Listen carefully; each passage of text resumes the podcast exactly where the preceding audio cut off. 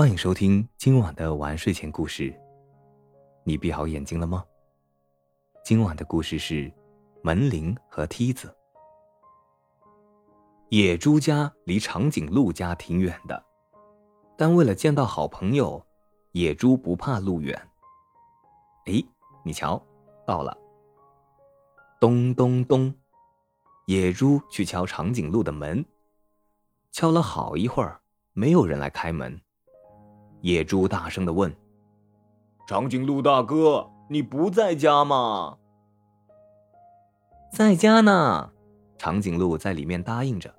“咦，在家为什么不开门呢？”“野猪兄弟，你往上瞧，我新装了一个门铃，有谁来找我要先按门铃，我听见了铃响以后就会来开门的。”野猪抬头看了一下，看见了那个门铃。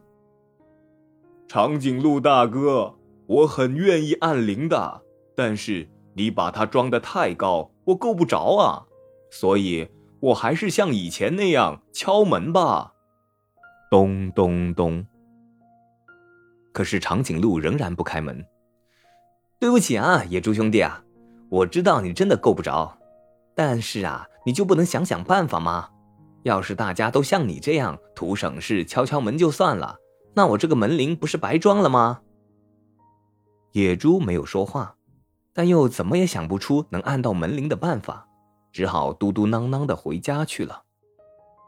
过了一些日子，野猪又来看长颈鹿了，这回他哼哧哼哧的扛来了一架梯子，野猪把梯子架在长颈鹿的门外。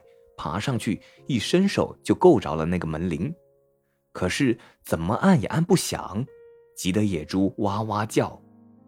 对不起啊，野猪兄弟，长颈鹿在里面解释说：“门铃坏了，只好你麻烦敲几下门了。”这怎么行？野猪叫起来：“只敲几下门，那我这个梯子不是白扛来了吗？”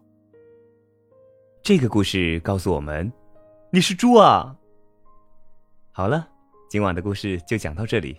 我是大吉，祝你有一个好梦，晚安。